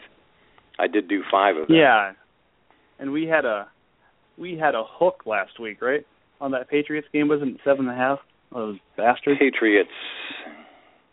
Well, it actually, oh my goodness, it was seven and a half. It went up to nine. Yeah, you know, I the Patriots were one of my picks on my uh, on Chuck's choices this week, and Uh-huh. and uh, so I got beat pretty easily on that one. That one, and I didn't realize that we got beat by the hook in that Patriots game, right? Yeah, yeah, yeah. Well, it's, that was a strange game. I thought, you know, with the with the way the Patriots were thinking, and the, with the way that they, you know, want to just march through their entire schedule and, and leave no prisoners or take no prisoners, uh, that there would be no backdoor cover. That was the the last thing I was worried about. I just expected Belichick and the Patriots to to pour it on through all throughout the game, but uh, sure enough, the Colts came back and got a backdoor cover in that game, and eh, it's the way it goes. Well, they didn't throw the ball to Rob Gronkowski enough. I'll tell you that much. But uh, yeah, that's always uh, Yes. What uh, what do we think about Thursday night? This has been a hell of a game in the years past, but now both teams are sitting at two and four. In fact, I heard there's only one game this week, and it is the New England Jets game, with featuring two teams with winning records. So we could have some brutal spreads here for you people. What do you think about is, uh, Seattle at San Francisco? Yeah, actually, brutal games. Uh, Seahawks are favored now. They started out at five and a half. They're now six and a half. And let me check the latest one on that for you, Josh, and I'll get that for you. Yeah, it's still six and a half. The over/under is forty-two and a half. Seattle is favored on the road. And uh, do we need to adjust our thinking on the Seahawks at all? Uh, I I think so. This is I was ready to take San Francisco plus five and a half as a as a as a also appealing home team dog. So you're giving me six and a half. Most def I'll take San Francisco all the way. Nick, what do you think? Uh, I don't like it, but I'm going to go with Seattle. I think with Marshawn Lynch back, I, and you know that defense, I think they can shut down Colin Kaepernick enough to win by a touchdown. I think the Niners have some mojo going, and and and this is this is a total turnaround for me. Be, think back to the beginning of the season. I had the Mhm. 49ers pegged as uh, one of my one of, one of the worst teams in the league. I didn't expect much out of them just simply because of the coaching change and the, the guy none of us knew was head coach Tom Sula, who looks like uh, who looks kind of like Colin Quinn's uh, removed brother. Um, the Seahawks even though I hated the Seahawks, I had to respect the fact that they were one of the better teams, and it's you know one of those teams that's very tough to beat.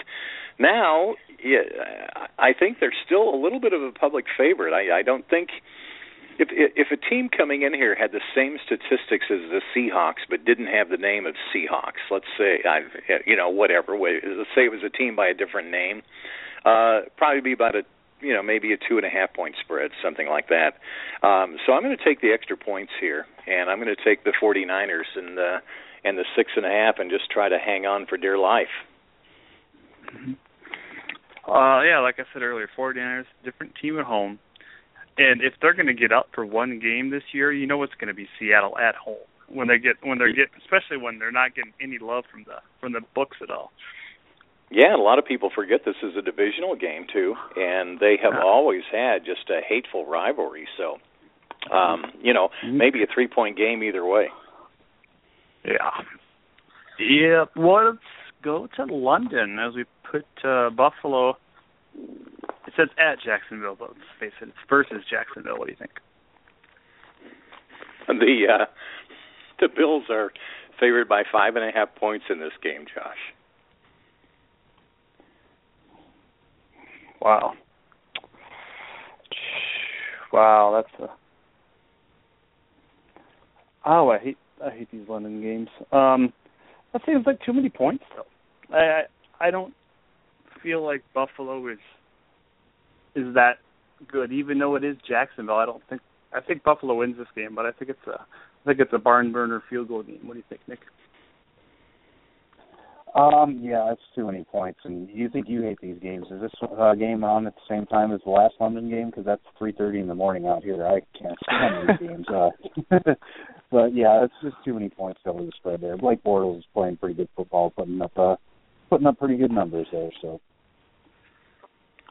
Yeah, this is uh, this is a strange game. It's at 6:30 a.m. my time, and unless you're in Buffalo or Jacksonville, it's not even on the TV, so there's no reason to get up early and start watching football. I I don't know why they don't make this a national game for everybody to watch uh because they've got a captive audience. It's the only game on.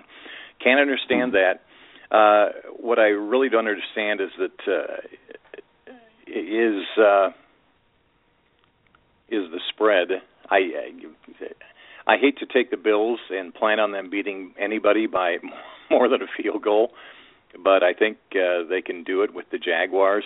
I think uh, Rex will have them ready for the game. So this is just a hunch. I'm going to take the Bills minus five and a half. Although uh, since uh, Tyler Eifert is on a bye this week, I have to play Julius Thomas as my tight end. So we'll hope that he has a big game and and, and hope that he's healthy.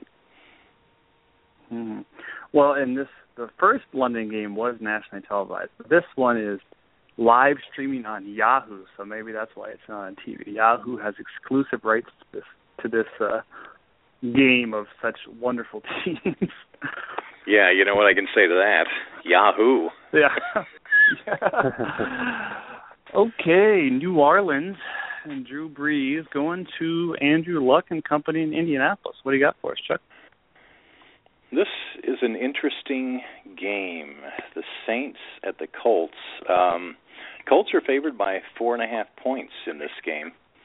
Um, and, and, and it seems about right to me. But uh, so which, which would which will probably make for some interesting picks here. So go you go at it. All right. Uh, I was going to tell you to pick first, but I can go first. Oh um, well, I'll, I, I'll be glad to go first on this one. I ha- I all right. I have it all figured out. I think you know I I Okay. still don't like what's going on between Chuck Pagano and the front office, and especially after that botched uh, whatever that play was, try to try to catch New England with 12 men on the field play. Because it wasn't designed for anything else. It wasn't designed as a football play. It was designed as trickery. And when's the last time anybody tricked Coach Bill Belichick? You know what I'm talking about? Uh, th- th- Mm. that probably didn't sit too well with the front office. It's going to further the rift between uh, between the front office and Chuck Pagano. I look at the Saints as having a little momentum after last week's game and finding finding themselves. And maybe if they were going to an outdoor venue, I maybe wouldn't feel that way. But they're going to another uh, stadium indoors, so I am going to go ahead and take my New Orleans Saints. Um, yeah, I'm. I agree with you there. I just don't think.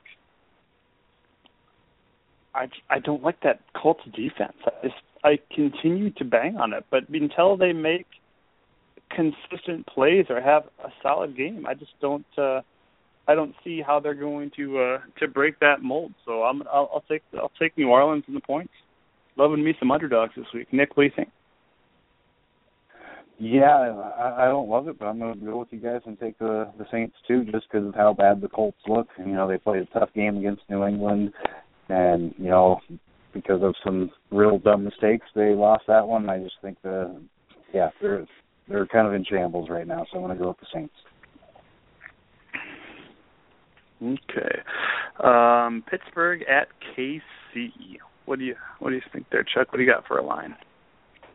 Well, I have some bad news. I picked up uh, my sheet last week or last night, and there was no point spread on it. I'm sure it's because uh, because of Ben Roethlisberger's status. And uh, you know, usually I can look on uh, on the SportsMemo.com site where they have uh, where they have point spreads from one, two, three, four, five, uh, nine different spots, and a lot of them are off sports or off. Uh, uh sports books in different areas of the world, and nobody has any kind of line, not even an over over under on this game. So Okay. I uh, I assume Well, we can got- pick it as a pick 'em.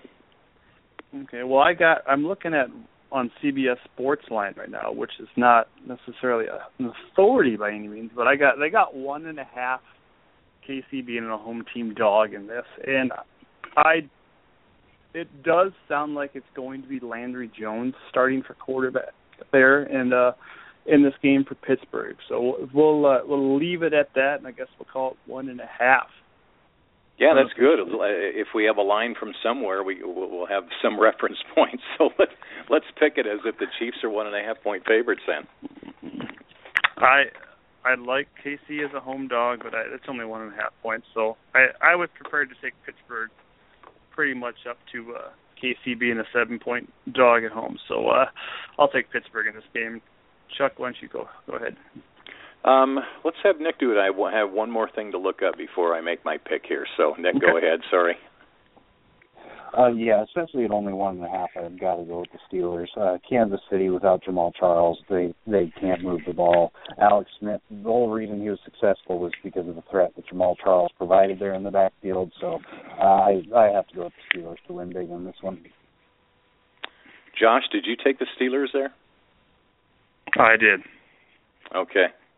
Uh sorry, I can't sweep this one. Um you know, I keep uh, it may be good news for you guys. Uh I keep picking against the Steelers and they keep surprising me and I and I don't know where that's coming from. They uh beat the Cardinals last week in in uh, in a game where Bruce Arians had every reason to just beat up on them. And uh but now they're going it's a different story. They're going to Kansas City now. Um the Chiefs are kind of in desperation mode. The Broncos are running away with that division. Chiefs uh, the good thing about it is they're only game behind, you know, the the uh the, the other two teams in this division. I just kind of look at it as a desperation game for the Chiefs. For the Steelers, if uh if Landry Jones plays one more game, they're thinking, okay, one more game before we get Ben Roethlisberger back. I'm going to go ahead and take the Chiefs minus the one. It was the Chiefs favored by one and a half, right, Josh? No, they're plus one and a half. Oh, Steelers are favored by one and a half. Oh, well, that so makes we're it look giving you a point. better. We're giving you a point and a half. Yeah. I'm going to take the Chiefs you- uh, plus one and a half points. Okay. You do bring up a good point about this is this could be uh, Landry Jones's first and only NFL start, and it's in Kansas City. That's not necessarily the first choice I would make if, to, if it was going to be my first NFL start. So that's that's a solid point there. So Going to be a tough one. um, yeah, uh, the Jets at New England. Well, the Patriots started out at nine, and they're still at nine. Patriots favored by nine points over the uh, over my New York Jets. Uh, too many points. Division game. Darrelle Revis knows this offense somewhat. Too many points. Nick, do you agree? Oh, one hundred percent. Yeah, nine. I think New England wins this game, but it's more of like a three to a six point win. Not, nine points. That's way too many. I laugh only because every time I think it's too many points for the Patriots, they they rout somebody, and every time I think it's going to be a close game, they or every time I think uh, it's going to they're going to rout somebody, then it's a close game, like in the the Colts last week. But I I, I got to believe that the Jets. Uh, this is a division game.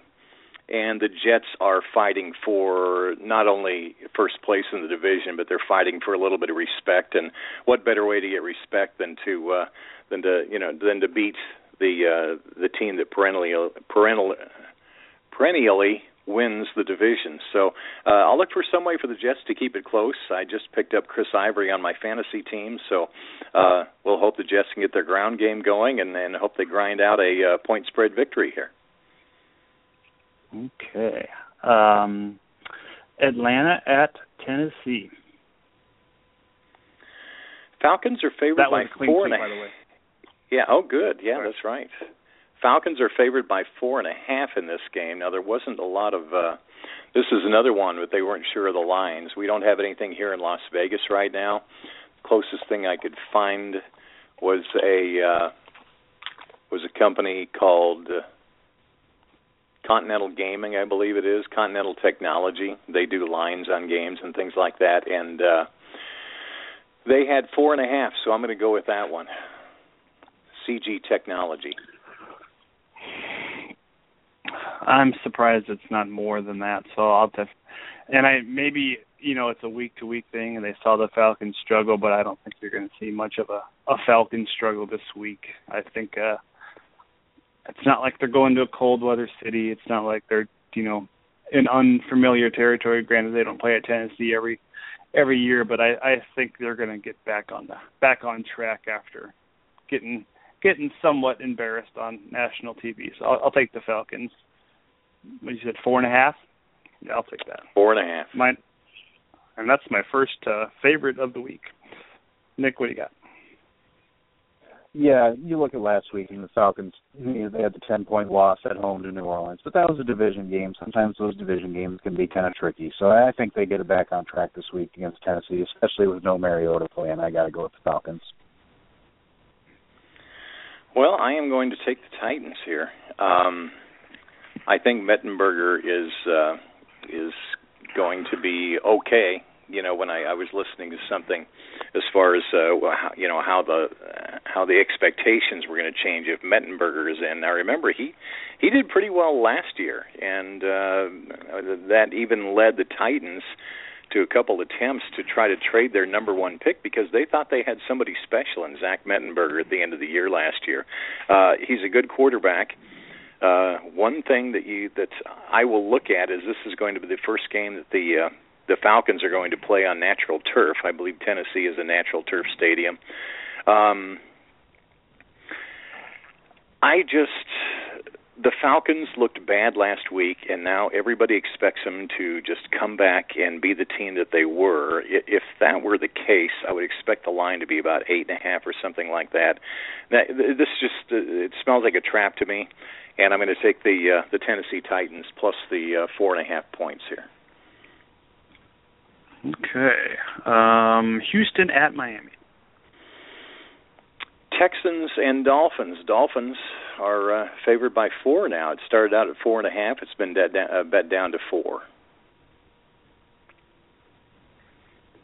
I was really hoping for three and a half, but uh, I'll take Miami minus the four. Um, I just have no confidence in Houston. I mean, obviously you're going to play DeAndre Hopkins, but if you're waiting for some other fan, waiting for some other positive or some other consistent certainty to come out of that team. Good luck. Miami minus four. Nick, what do you think? I think Miami uh, won last week based off of emotion. They got the new uh, interim head coach there, Dan Campbell, but I think they kind of they might win this, but I think it's by more of like a three, two or three point win. I don't see them winning by four, so I'm gonna have to book Houston to cover. I am going to look for the Dolphins to uh, to keep their momentum. I like what I saw last week, you know, and and I raised the question this week that uh, as far as fantasy goes, maybe you might want to start looking at uh, at some Dolphins to put on your team because if they're going to become viable for the rest of the season, uh, things are going to turn around for the Dolphins. And uh, the one of the things, I mean, what about like DeVante Parker? He was available in my league. Is that that was I'm getting the right DeVante right there, right? Yeah. Yeah. Another thing I wanted to talk about, I think there's way too many Devontaes in this league.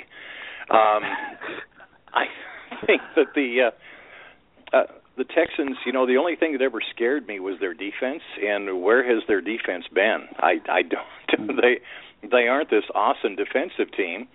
Uh nobody's really afraid of or they they aren't this awesome defensive team and nobody's afraid of their offense really except for uh their uh uh, Hopkins.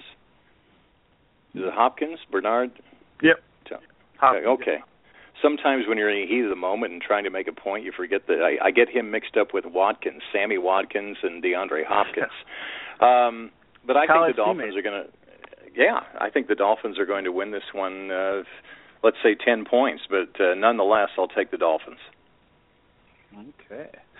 Um, no, Nick gets to go first. Tampa at Washington. What do you got for us on the line there, Chuck? Redskins by three. started out with a hook at three and a half, and now it's down to three. So a great opportunity for a push here.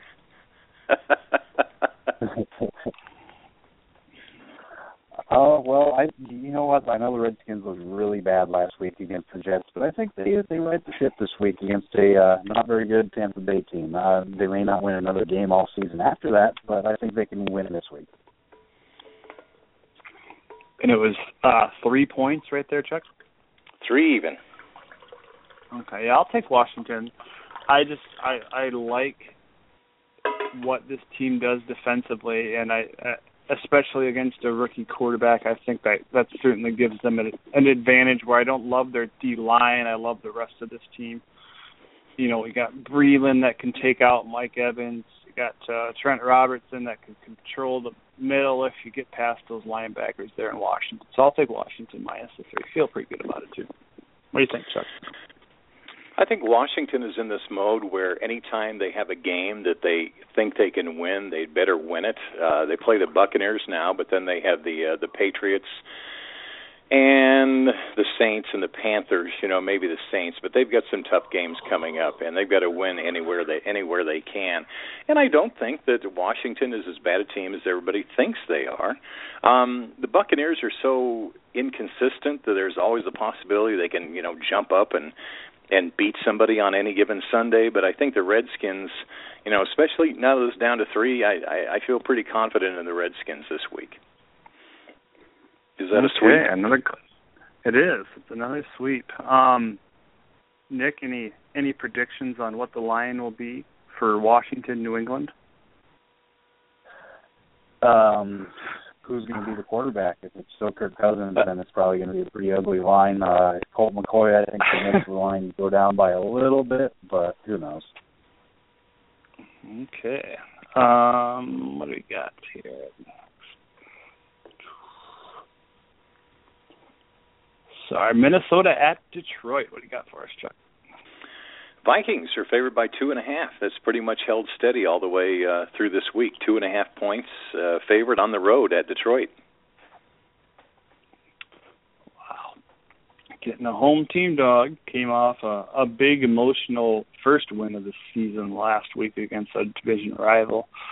Um, I I think Minnesota takes this game. I think they got some good things going right now, and um, yeah, Detroit's obviously just had been disappointing. It was two or two and a half. Two and a half. Okay, two and a half. Minnesota minus two and a half. I'll take it. Uh, Chuck, why don't you go first? you know, I, I, I this is just a game that I'm just totally awash in. Uh, it's a divisional game, and for that reason, I'm taking the Lions. I think they'll uh, they'll eke one out. I'm going to look for them to build on the momentum that they had last week, even though they didn't look the greatest.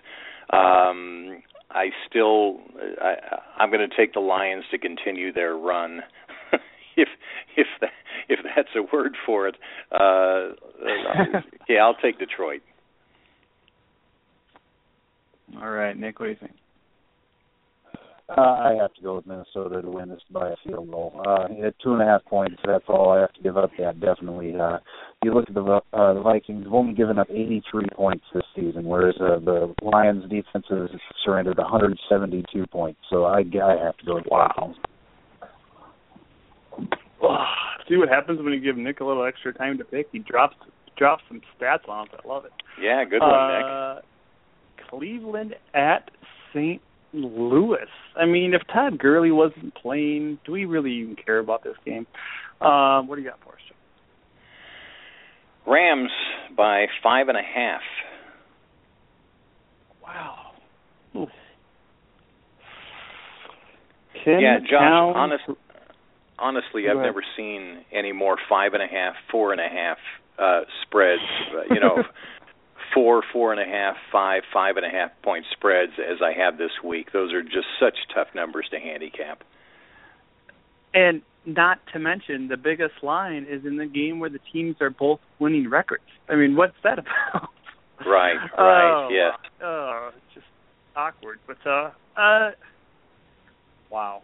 Um I'll go Cleveland. Why not? Just cuz St. Louis where they have gusto and they they they proven that they can play be the comeback kids, and they've proven to be decent in the second half and get some games. They're not a team that's going to blow anybody away. So, you know, unless unless Gurley busts two 80-yard touchdown runs early in this game, um, and I don't own him in fantasy, but that's always a possibility with him. Uh, I I feel like even if that is the case, if they're up fourteen nothing, they're not gonna they're not they don't have the capabilities to bury an opponent. So I feel like they play they get a lead. I feel like they play uh they play defense in this game as opposed to pouring it on. So I'll take Cleveland plus the five and a half. Nick, what do you think? Yeah, I'm with you. It's just too many points. This game feels more like a last second field goal to win it type of game. So five and a half points, I, I would have to go with the underdog Cleveland. Well, you, you heard me talk earlier in the season about the fact that Jeff Fisher gets his team up for the divisional games and not for the other games. Well, uh, St. Louis's two wins have been against divisional opponents, Seattle and Arizona, and their losses have been to the Redskins, the Steelers, and the Packers.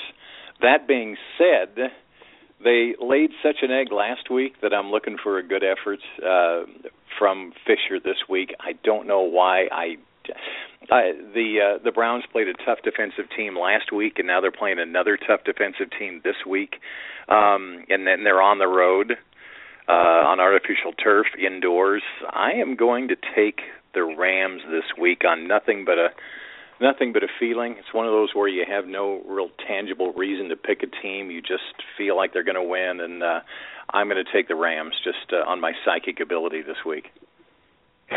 All right.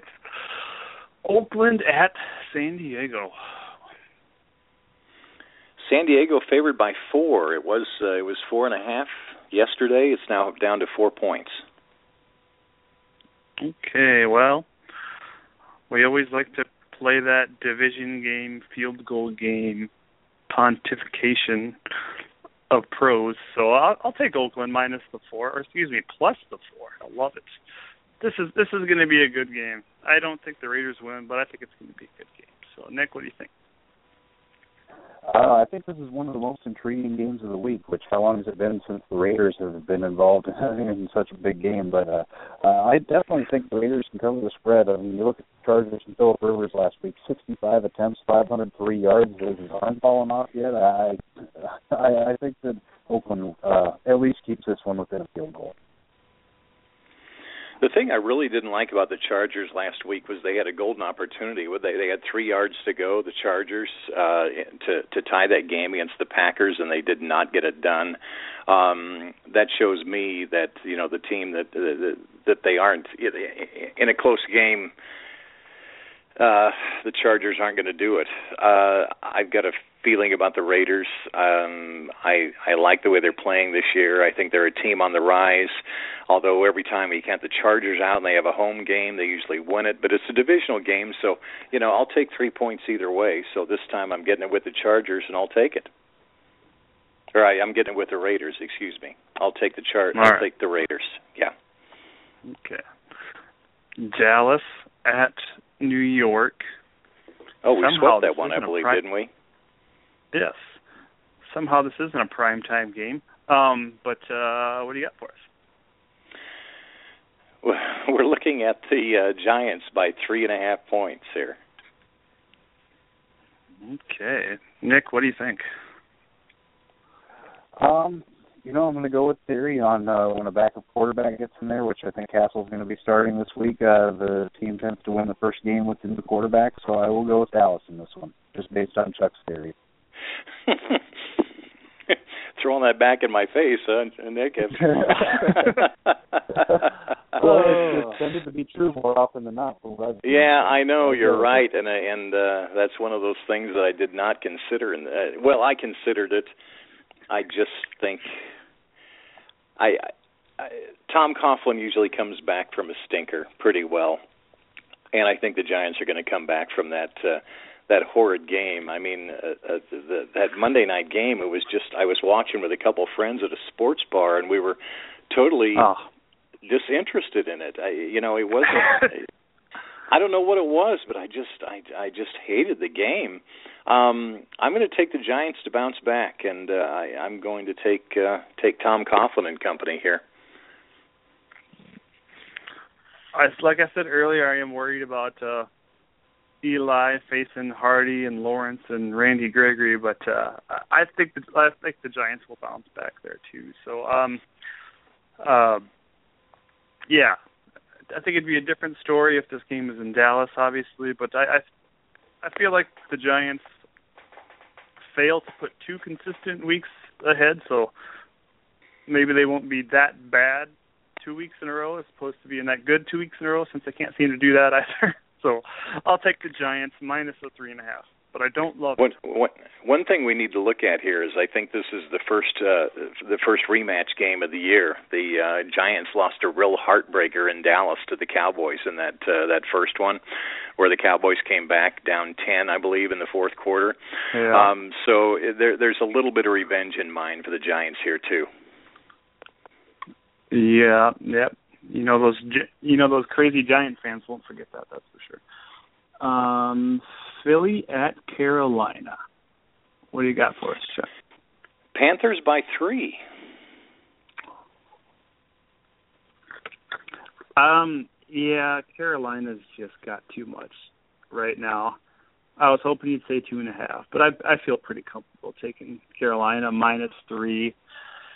Um, you know, Philly won that game, but it wasn't because their offense outperformed anybody.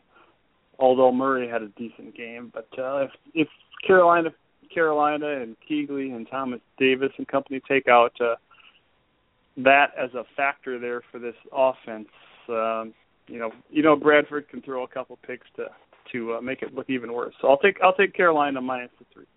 What do you think, Nick? Yeah, I'm a little bit surprised it's only a three point game with uh, Carolina being undefeated and playing at home. Uh, Cam Newton this year has really put this team on his back, and he's playing great football with having I mean Ted Ginn as his top receiver, and he's still able to be five and zero. That's pretty incredible. So I'm, I'm going to go with Carolina.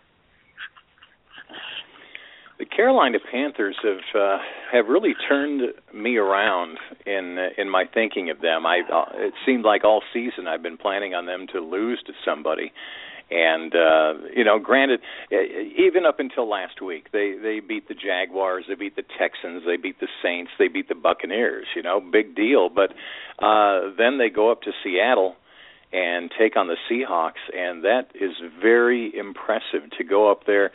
Not not so much to to beat the seahawks but to beat the seahawks on their own field um, I, I think of, uh, I, for one, have to adjust my thinking on the on the Panthers. They they just seem to find a way to get it done. And Josh, you're right. The the Eagles, even though they they won the game easily last week, did not impress me at all. And if Sam Bradford ever thought that he uh, ever thought that he got a lot of pressure, he's gonna he's gonna get more of it this week. So uh, I, I'm gonna I'm with you guys. I'm gonna take the Panthers and sweep it. Okay. Uh, final game Monday night: Baltimore at Arizona. We'll see the Cardinals as a little over a touchdown favorite, seven and a half points. That hook will get you every time, Josh. I know. It'll hook you. Um, oh, yeah. Ah, jeez what is Baltimore's strength right now? Steve Smith's playing good, even though he's hurt. They can't get after Carson Palmer. Um, you know, I I suppose Forsett could have a good game, but that's only if Baltimore has a lead. Oh, I hate it, but I'm taking Arizona minus the seven and a half. I think there's too many weapons in this Arizona team, and this Ravens defense losing Terrell Suggs was was huge.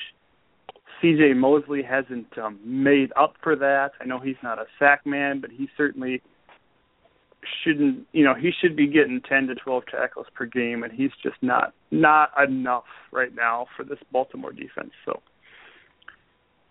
we like to think the NFL is predictable, and this this easy to say, but uh, so?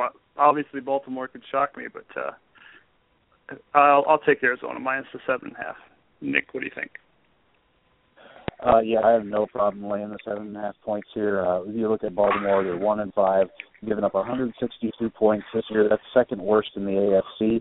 Whereas the Arizona Cardinals are the only team in the NFL to score over 200 points already this year. So I have to go with Arizona to win this one big. Still trying to figure out how Pittsburgh beat Arizona last week. Arizona out yards them 469 to 310, out first down them 21 to 14.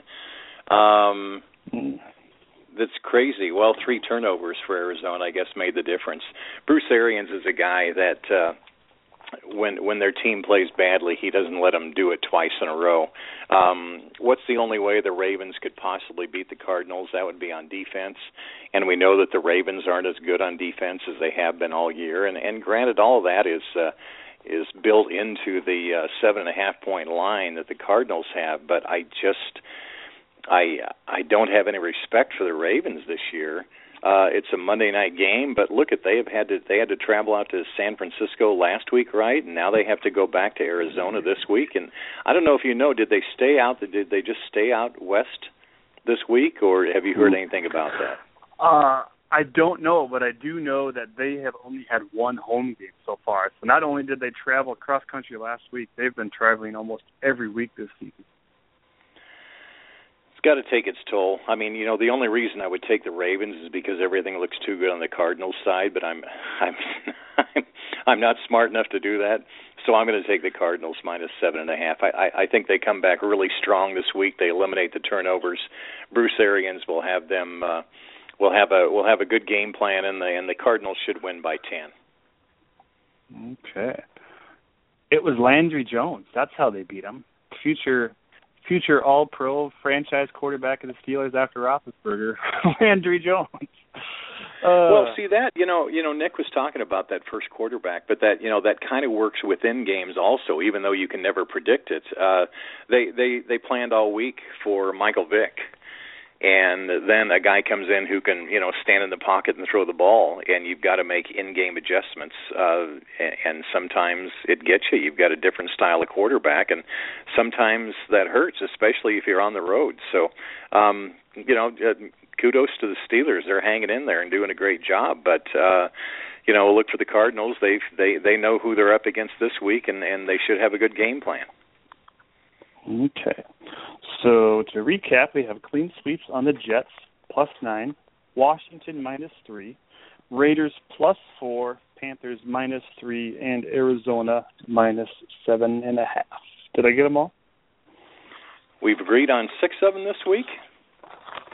I got five. Jets, Jets, Redskins, Saints, Raiders, Panthers, Cardinals. Did we Unless all pick Nick took, Saints? Uh, well, I know I did. Did you? You guys both picked them, didn't you? Uh, I did too. Nick, did you take the Saints? Yes, I did. Okay. Okay. So we got Yay. six of them. So there's to hit there's six games week. you may want. There's six games you may want to go against. and hey, if we're 500, so so are you. Um, That's right. That's all we have have for you this week. So it was Saints uh, minus four and a half in that one there. So uh, Plus four and that's a all we have for you. Plus four and a half. You're right. Thanks. What would we do without you? All right, Saints plus four and a half. So Jets plus nine, Saints plus four and a half, Redskins minus three, Oakland plus four, Panthers minus three, Arizona minus seven and a half. Oh, six of them this week. I like it. That's that's all we have for you this week on the Dynasty Pulse podcast. Uh, Chuck, as always, thank you for joining us. Big uh, Thanks, you guys. Big Have a great out. weekend. Yeah. You too, bud. Big shout out to Jay Lyston for helping us out earlier and giving us his his IDP sleepers. So always good to have a fellow DFW guy and and an IDPer help us spread some knowledge here on the podcast. So, uh, like I said, next week Scott Gimple from uh, FantasyData.com. If you've never been there, just go there, watch the video, maybe even try that free trial. But we'll hear more about that next week from uh, Scott. So, uh, hope you have a good week. Any closing thoughts there, Nick? Ah, just uh, good luck to everybody in week seven. Okay. Like I said, this has been the Dynasty Pulse podcast. Uh, have a good weekend, and we will talk to you next week. Take care, Nick. You too. Thanks